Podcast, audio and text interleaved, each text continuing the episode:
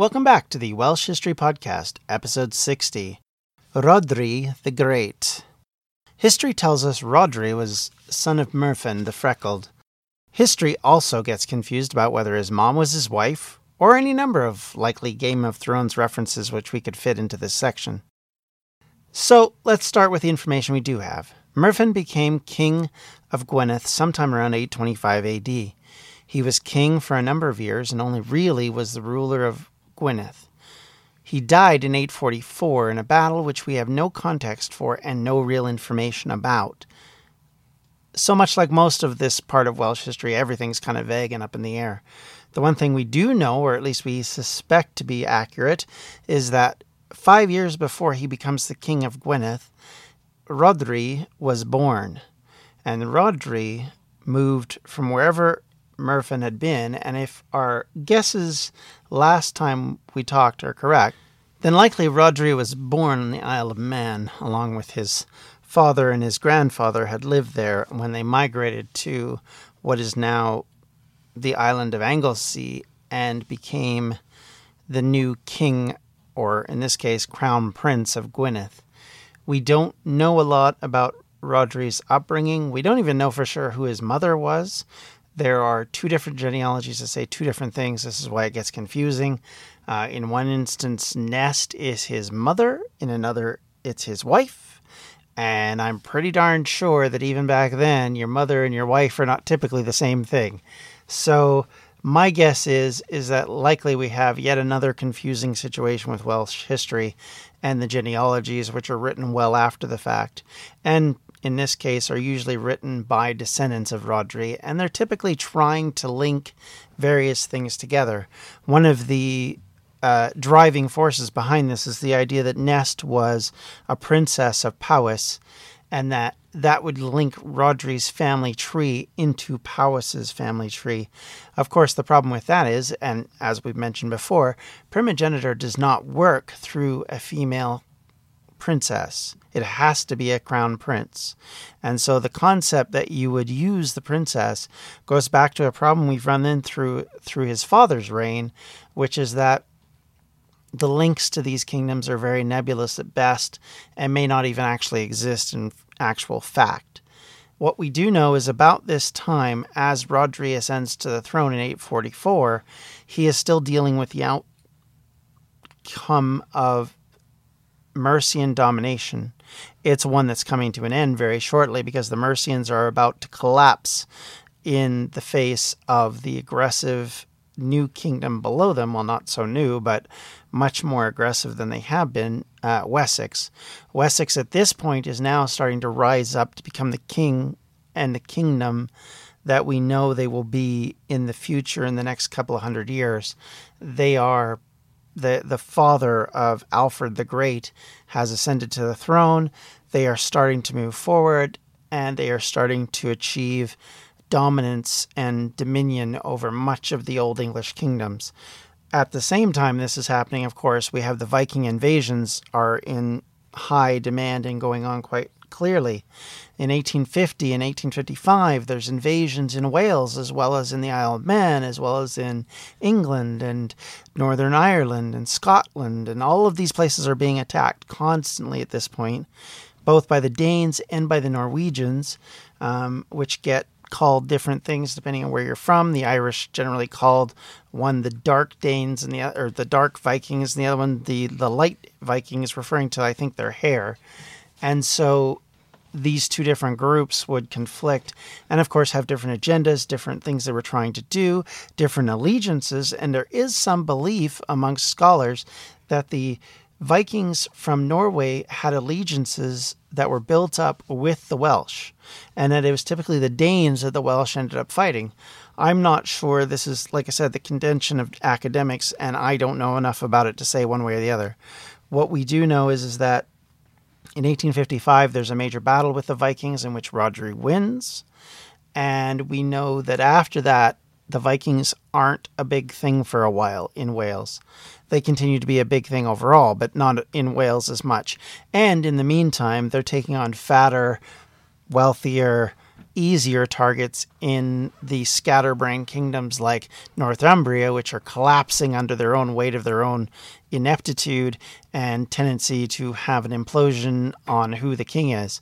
So these kind of things will influence what's going on in Wales because as Mercia decreases in dominance and as Northumbria decreases in dominance and falls to collapse, and then the Vikings move in, the Vikings don't have as big of an agenda with Wales as the previous English do, at least not at this point. They don't need the Welsh, they don't need their stuff. They've got lots of fat, happy farmland that they're eating up in England, and slowly but surely, after the raiding, comes the settling. And we'll have the great heathen army arise to cause trouble for the English for the foreseeable future. And because of that, most of the Welsh kingdoms are safe they're generally allowed to grow on their own. And in some ways, that becomes a problem later on because what we have is in England, we have an outside force that is pressuring them into unity. Mercia becomes dominated by Wessex, Kent becomes dominated by Wessex, uh, Sussex becomes dominated by Wessex. All of these areas are all of a sudden now under a larger domination and slowly but surely will form into what we know of as the Kingdom of England. And this idea of unity built by pressure from outside forces never really works in Wales. It never really unifies the Welsh. They come close at times, but for the large portion, I mean, some scholars contend there were points where they unified, but at least at this point, if we look at the Welsh history, it doesn't happen they don't really unify in the way that we look at unity. Certainly not under Myrddin, certainly not under Rhodri, nor a lot of his descendants.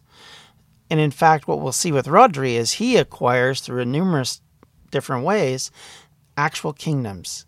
But he is not, and we will see, able to continue that dominance past his lifetime. The slight problem that the Welsh have is they're a little bit more equal in how they share things out.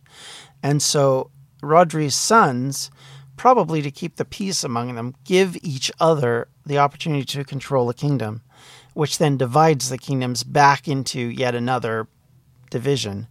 And that is the fundamental problem with the Welsh unity. It's only really happens because of one individual, one king. And when that king is gone, the unity disappears. They fall back into their old habits, their old kingdoms, their old strategies, their own tactics. And in the process, it makes it much easier for the English to force their dominance upon them because they can divide and conquer.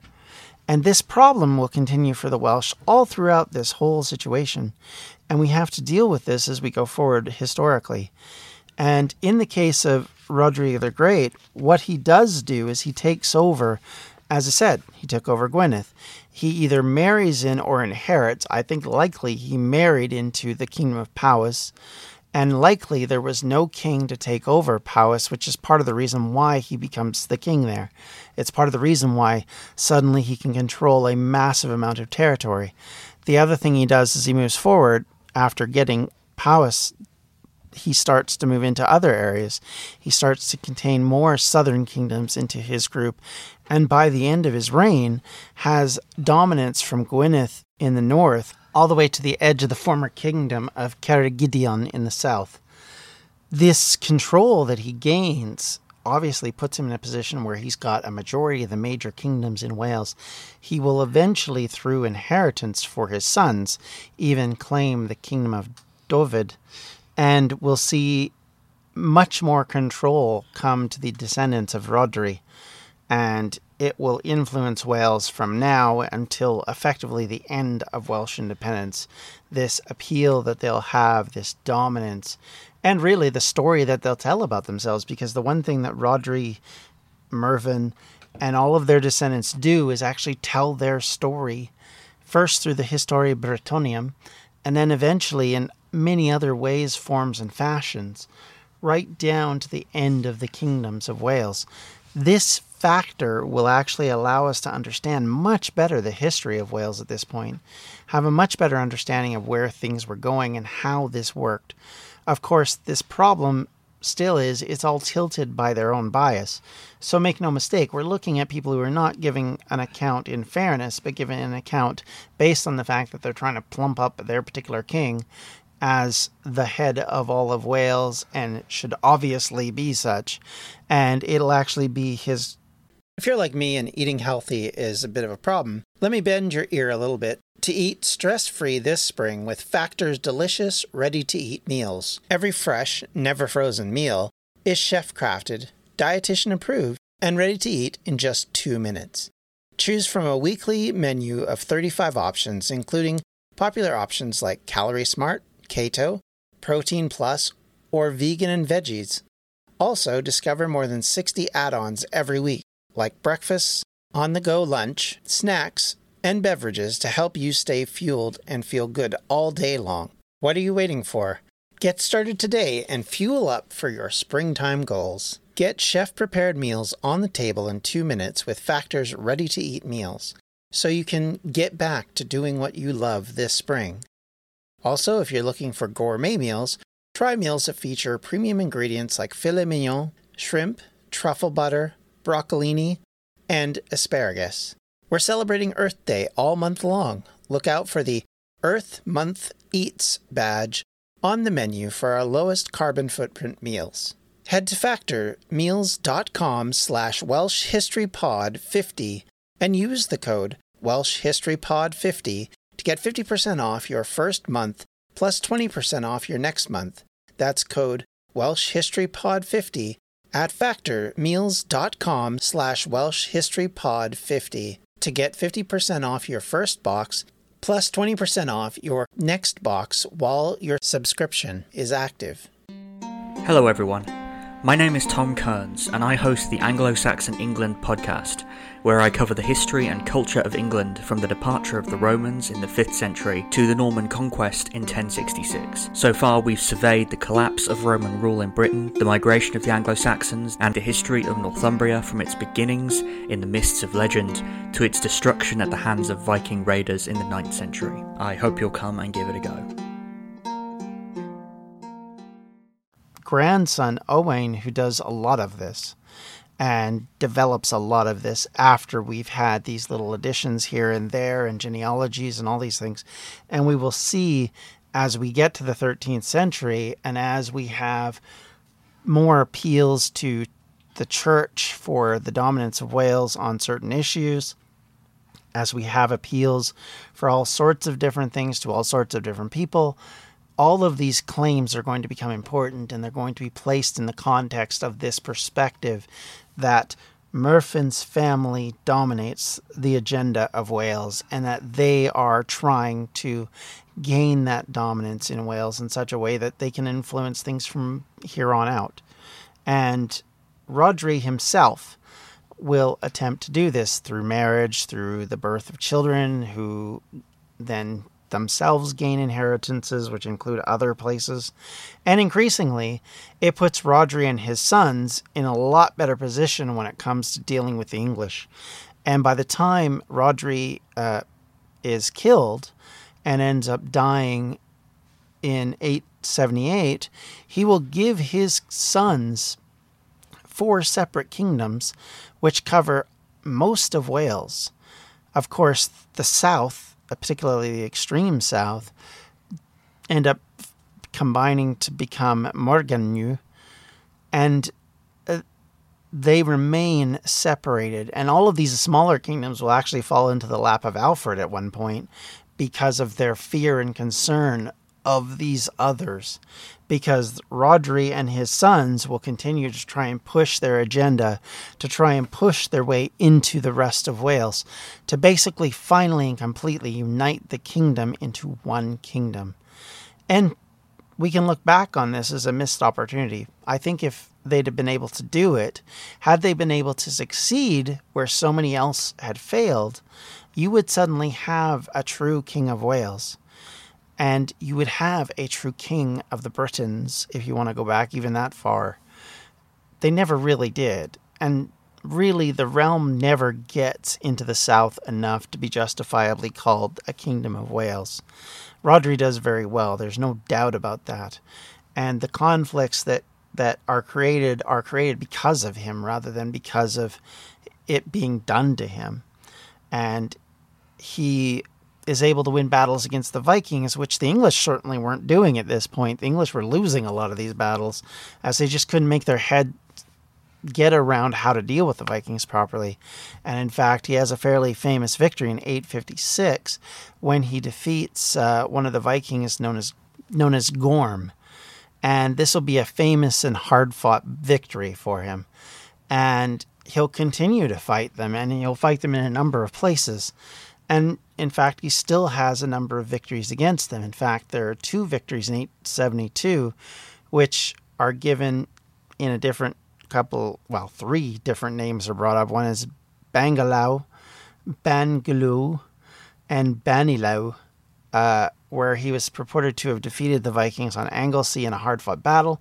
And the second was at Man- Manigig or Enigig, Uh, where the Vikings were, in quotes, destroyed. So he has massive victories against them, important enough to be recorded in a book where the tendency was to be very concise, to be very limited in what you said and the amount of information you gave out. And so the fact that they went to the bother of actually recording some of this stuff, especially in a period where we don't know a lot about these kings. I mean, Rhodri gets probably the best press of the pre 10th century Welsh kings. But the reality of it is, he is still very, very small on the radar compared to, say, Alfred, who has an entire book written about him by his uh, clerical leader. And the fact that that leader was Welsh and had his own perspective against the sons of Rhodri certainly helps our opinion on what was going on in Wales at the time. Uh, unfortunately for Rhodri, though, he would end up being killed in battle. And some have suggested his death may have happened in 877. Some have suggested as late as 878. Nobody really knows. And in some cases, it's recorded as 873. And with these kind of construction problems, it's very difficult to know exactly what happened. Uh, but effectively, what the Chronicle of the Princes tells us is that him and his brother Gwriad were killed during a Saxon invasion. These Saxons may even have been from Mercia. There is some suggestion that it may have been Ceolwulf who led the charge against them. Of course, this was a year after Rhodri had been expelled from his own kingdom due to a battle against the Vikings. And of course, the early successes of his house against the Vikings turned on itself, and he ended up losing that battle, which he would then reacquire, only to then be killed in another battle against what apparently were Saxons we don't know exactly all the details. Uh, and some say that his son Anarawd's victory was over the Mercians in the Battle of Conwy a few years later was a god's vengeance for Rhodri, which would ex- say that it was likely the Mercians that were the culprits. We don't know. We're not entirely sure. And in his passing, probably one of the greatest unifiers to that point of the Welsh kingdoms, passes away. And while his sons will lead the charge and they'll be very good at coalescing into a pretty darn good group of kingdoms, the house would never be the same. It would never have that one individual for a very long time that could lead until we get past the Norman invasion. And that I think fundamentally is the problem that Wales has. There's just not the unity there, and be- without that unity, it becomes easy to pick them off. And unfortunately, it becomes easy to divide them against each other, as will happen when Wales in its whole falls to the English kingdoms. And so when Rhodri dies, he leaves four sons who then shared the land amongst themselves. Uh, in the traditional accounts, Angharad became the king of Gwynedd, uh, and then, of course, leads the house as the kin leader, kin head. Um, but at the same time, a number of his brothers become fairly key figures in the later movements of those house, and their descendants will become critical to how Wales as a whole develops, including establishing the Kingdom of Deheubarth, uh, in the creation of laws that are respected and, and looked at even today as important. Uh, the agreements between David and Alfred only come about because of the pressure of Rhodri's sons on David.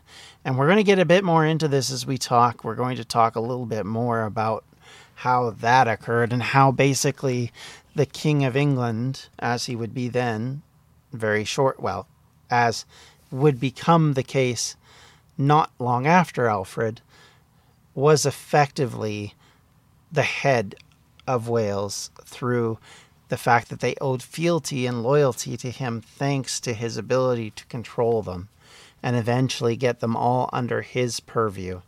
And this will continue right up until the final conflicts between Llewellyn and Edward I, some almost 500 years later.